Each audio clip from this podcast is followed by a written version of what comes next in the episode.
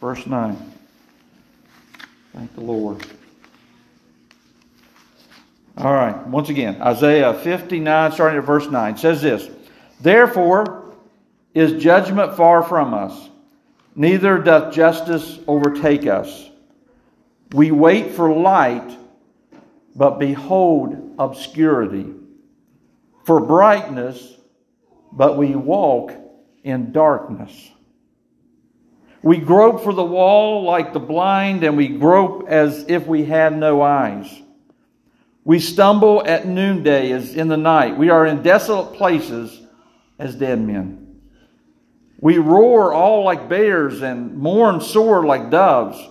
We look for judgment, but there is none, for salvation. But it is far off from us. For our transgressions are multiplied before thee and our sins testify against us. For our transgressions are with us, and as for our iniquities, we know them. In transgressing and lying against the Lord and departing away from our God, speaking oppression and revolt, conceiving and uttering from the heart words of falsehood. And judgment is turned away backward, and justice standeth afar off. For truth is fallen in the street, and equity cannot enter. Yea, truth faileth, and he that departeth from evil maketh himself a prey. And the Lord saw it, and it displeased him that there was no judgment. And he saw that there was no man, and wondered that there was no intercessor. Therefore his arm brought salvation unto him and his righteousness is sustained him. For he put on righteousness as a breastplate, breastplate and a helmet of salvation upon his head, and he put on the garments of vengeance for clothing, and was clad with zeal as a cloak. According to their deeds, accordingly he will repay fury to his adversaries, recompense to his enemies. To the islands he will repay recompense so shall they fear the name of the Lord from the west, and his glory from the rising of the sun. When the enemy shall come in like a flood, the Spirit of the Lord shall lift up a standard against him. And the Redeemer shall come to Zion, and unto them that turn from transgression in Jacob, saith the Lord. As for me, this is my covenant with them, saith the Lord. My spirit that is upon thee, and my words which I have put in thy mouth, shall not depart out of thy mouth, nor out of the mouth of thy seed, nor out of the mouth of thy seed seed, saith the Lord, from henceforth and forever. Let's pray, Father. So grateful and thankful for allowing us to be in your house this morning, Lord. And thankful for your presence. We pray, to God, that you'll continue this morning, that you'll take these words, Lord, and stir our hearts and minds uh, that we can ever get close to you, Lord, that we can ever be in a place to be used of you, that those that may be here without you, Lord, we pray that conviction comes to them today, Lord, and we pray that they'll call on your sweet name for salvation. Lord, we just love you and we praise you. In Jesus' name we do pray. And amen. It can be kind of depressing reading that, can it? It can be a little depressing. I said the, the series title is Jesus is Coming today to bring hope. Jesus is coming to bring hope. As we read here from the prophet Isaiah, and you can read throughout the book of Isaiah and other prophets as well, you find at times there's a bit of sadness and sorrow. There's a, a, a bit of a, a, time that they're in valleys and they're grieving and they're hurting and they need help. They're looking for help. Now, many times we know the Israel nation have found themselves in cycles and uh, they would uh, fall into sin and, and they would repent of that sin and come back to God and God would restore them and then there'd be a falling away again and, and it just continued on and on. And Isaiah the prophet here is really a, a, mouthpiece of two one of God to the people, and of the people to God. And he's just relaying here in the scriptures of the overwhelming feeling that the nation of Israel was having. and that was of hopelessness. It was at a point and period of hopelessness. Now, before we get deeper into this chapter here, the thought we had around this series is that, listen, let me say this. There's no doubt you probably already started Christmas shopping. You probably already maybe making plans around Christmas or Christmas get togethers or dinners or whatever it may be. And you've been doing that, you've been planning that.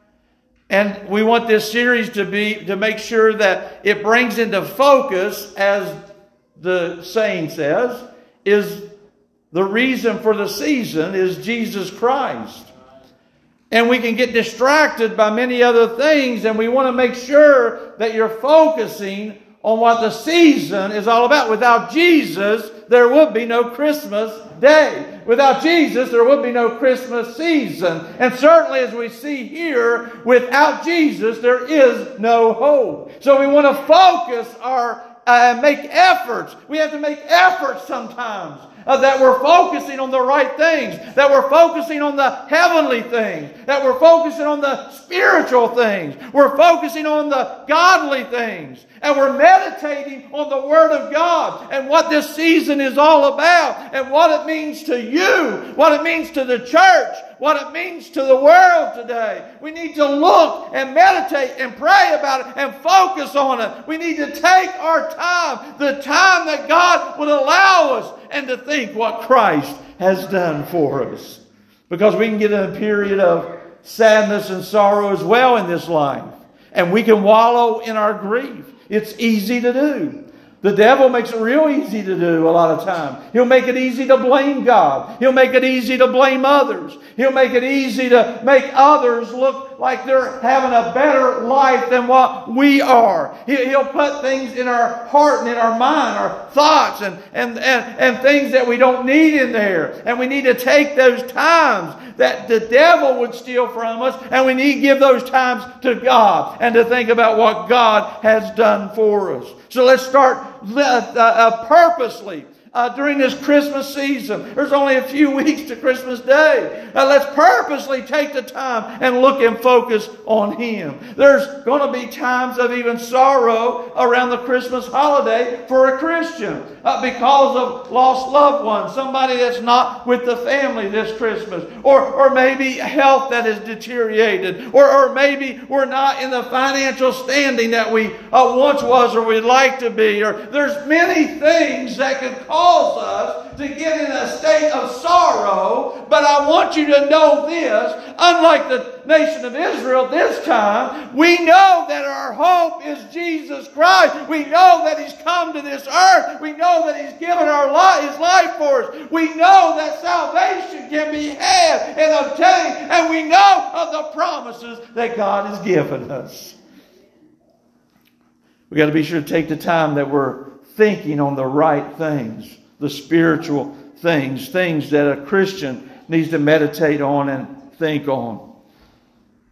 Now, back to these words here. I mean, they're talking about sin and transgression. They're talking about uh, uh, what, the, what was in the heart of man. Even God's people at that time, there was wickedness there, and there was sin. There was a plan for how they could offer sacrifices for that sin, but there was no long term permanent plan for sin. And they were looking for something. It had already been prophesied about. It had already been talked about. It had already been sung about and written about in Psalms about a need of a Redeemer, the need of a Savior. And so by these words here, they're looking for something, yet they're looking, but it's still obscure. They say, even though there may be some light, they're still in darkness. It's not a good place to be. That's not a good place to be. Someone that's lost, maybe someone here today that's lost and undone, and you're looking for something, you're yearning for something, more in this life. I can tell you what that something is. The only one thing that can replace anything in your life, that can fill the hole that's in your life and in your heart. The only thing is Jesus Christ, the Savior. We can't fill it with money. We can't fill it with, with goods and material things. We can't even fill it with people, family. We can try to. And some of those things can be beneficial to us. But you'll continue to yearn for something missing in your life until the day that you give your life to Christ. And I'm, I'm saying not, this is not a head thing. This is not just, I, think I'm saved or I, I think I did the right thing. This is a heart thing. Where you come to Christ repenting of your sins and your ways, and you give your heart to Him. You ask for that forgiveness of the sin and iniquity, and you ask Him into your life to make a change in your life. That a destination that you were headed to, a place called hell, has now been changed, and you're headed to a place called heaven because of the blood of Christ, because of that salvation plan. It's not the head that matters. You may think on things, you may study on things, but there are multitudes of people that have tried to think their way to heaven and they're in hell yet today because they never gave their heart to Christ. There's got to be a change that's made there, a change internally that's made. It's by receiving Christ into your life. Israel was desperate for something and they were trying to see, they were trying to look for it. And he couldn't get out of their own way many times. Now, over 700 years prior to Christ physically coming to the earth, we're reading these words and we're hearing what they're saying. Try to put yourself for a moment, and it's hard to do, it's impossible. But try to put yourself in the place of the nation of Israel at that point in time.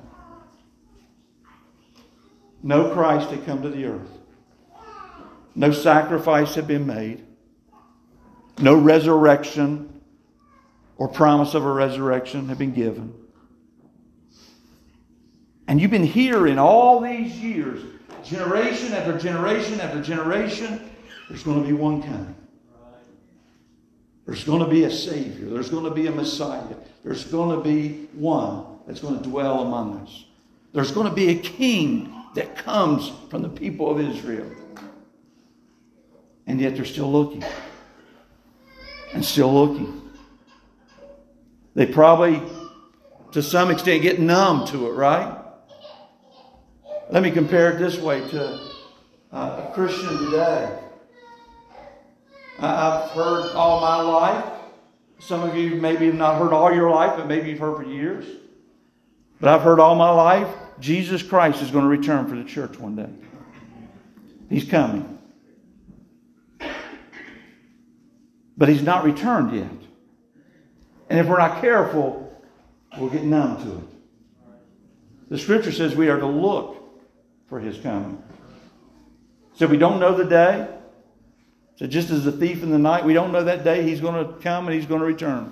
And we don't. But are we seeking? Are we looking? Are we expecting? Do we have the expectation that Christ could come at any moment, at any time? It's a promise that's been given. The Israel nation maybe have become a little numb to this, but they said, We're looking, we're trying to find, but it's still obscured to us. And in the book of Isaiah, throughout the book, he talks about how there's a Redeemer that's coming. I, you know what? I truly believe with the words that Isaiah had written here. I believe that Isaiah knew that there was a Redeemer that's going to come.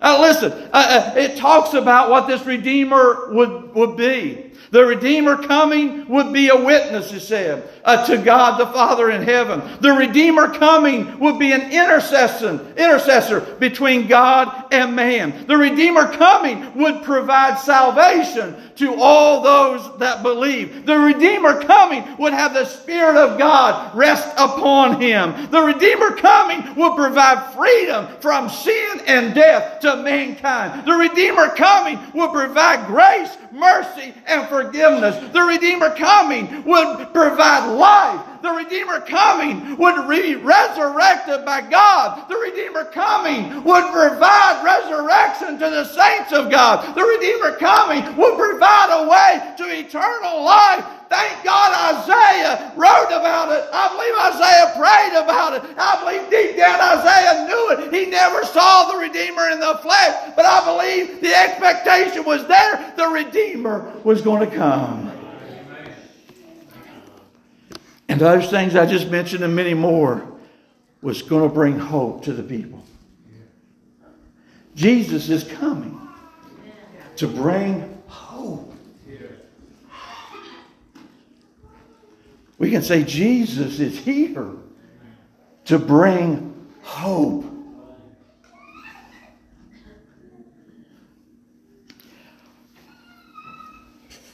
Romans 4 12 says, Eh, being fully persuaded that what God had promised, he was also able to perform.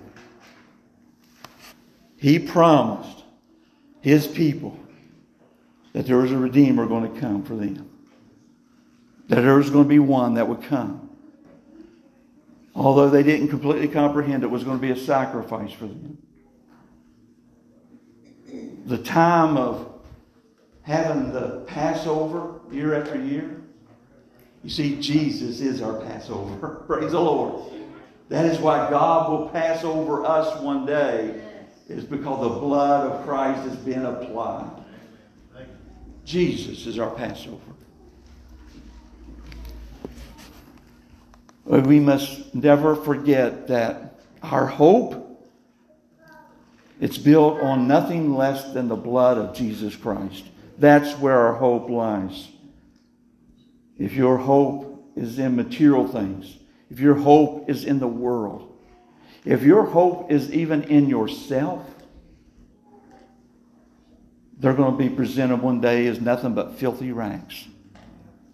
Over in Isaiah, it says, We are all as unclean things. All our righteousness are as filthy rags. All of our righteousness anything that we could try to do to make an effort to make it to heaven is as filthy rags. But by the blood of Christ, we are made clean. Our hope is in the blood of Christ. The Savior was promised to bring hope to a hopeless people to a hopeless world, even in Isaiah chapter 61. He wrote these words The Spirit of the Lord God is upon me, because the Lord hath anointed me to preach good tidings unto the meek. He hath sent me to bind up the brokenhearted. I'd say those words that I read that the state of Israel was in, yeah, they were brokenhearted. Now he's saying there's a promise of one coming the Spirit of God is going to be on one of these days, huh, that's going to bind up the brokenhearted. He's going to proclaim liberty to the captives or give them freedom. And the opening of the prison to them that are bound, to proclaim the acceptable year of the Lord and the day of vengeance of our God, to comfort all that mourn. And we find over in the gospel where Jesus Christ, now people back in this day, they had that promise that there was hope coming to the hopeless. You that are bound can be set free. Ye that are brokenhearted, it can be mended. That was a promise. He said it bring sight to the blind. It helped the poor. It helped those of low esteem. He would bring them up. That was a promise. But then we read over in the gospel where Jesus read that scripture out of Isaiah 61. And he said, This day has this scripture been fulfilled in your ears. He said, I am He. I am the one that the Spirit of God is upon. I am the Savior. I am the Redeemer. I am the hope to the hopeless. If Tammy and Mick maybe get a, ready to get an invitation song. I talked about a Redeemer coming and what the Redeemer is going to bring. Listen over in book of Revelations, chapter 5. Jesus being our hope. Because if we're trusting in anything else, it will fail one day. And these words in Revelation 5 describes that there's no other one but Jesus. Because John in this vision said, I saw in the right hand of him that sat on the throne a book written and on the backside sealed with seven seals. And I saw a strong angel proclaiming with a loud voice, Who is worthy to open the book and to loose the seals thereof? And no man in heaven nor in earth, neither under the earth, was able to open the book, neither to look thereon. Nobody was worthy to break those seals and open the book. And John seeing this vision, I mean, trying to write it down. Said, And I wept much because no man was found worthy to open and to read the book, neither to look thereon. Hopelessness. John, at this great vision, got to a point of hopelessness and said, I'm weeping openly because no one's worthy to open the book. but see, God has the last answer and the last response and the last word. Because she said, And one of the elders saith unto me, Weep not. Friend, if you feel hopeless this morning, to the point of weeping and crying and wallowing in sorrow, I believe I'm accurate when I say this that we've all been there at some point in our life. And if you're there this morning, I want you to know it may feel hopeless because we're in this world, but there is hope because of Jesus Christ. He said, Weep not, behold, the lion of the tribe of Judah, the root of David, hath prevailed to open the book and to loose the seven seals thereof. This Redeemer, the one that was found worthy there, the Redeemer that Isaiah talks about, the Redeemer that Job proclaimed, he said, I know my Redeemer liveth. Praise God. That Redeemer is Jesus Christ. Praise the Lord for him. Wednesday, when folks were giving testimony after testimony, some unique stories, some unique circumstances, some similar things that we were thankful for, like family or something like that. But everybody, a hundred percent of everybody, said they was thankful for Jesus and salvation. Praise the Lord. Jesus, our Redeemer, gives hope to the hopeless. Even as a child of God today, we can feel hopeless. We can feel alone in a crowded room. We can feel our words aren't getting past our lips. But know that Jesus came and died because he loves you and he offers hope that this world can't give. I don't know where you're at in your life right now. If you're at the point of hopelessness, if you're maybe you're lost here without Christ, I'll tell you the only way to make it to heaven is through Jesus Christ, through his blood. That's where the hope lies. The message to the people then was Jesus is coming. There's somebody coming, and he's bringing hope. I can say Jesus, by the Spirit of God, is here, and he still brings hope. Let's stand if you can stand. As they come sing this invitation song. Praise the Lord.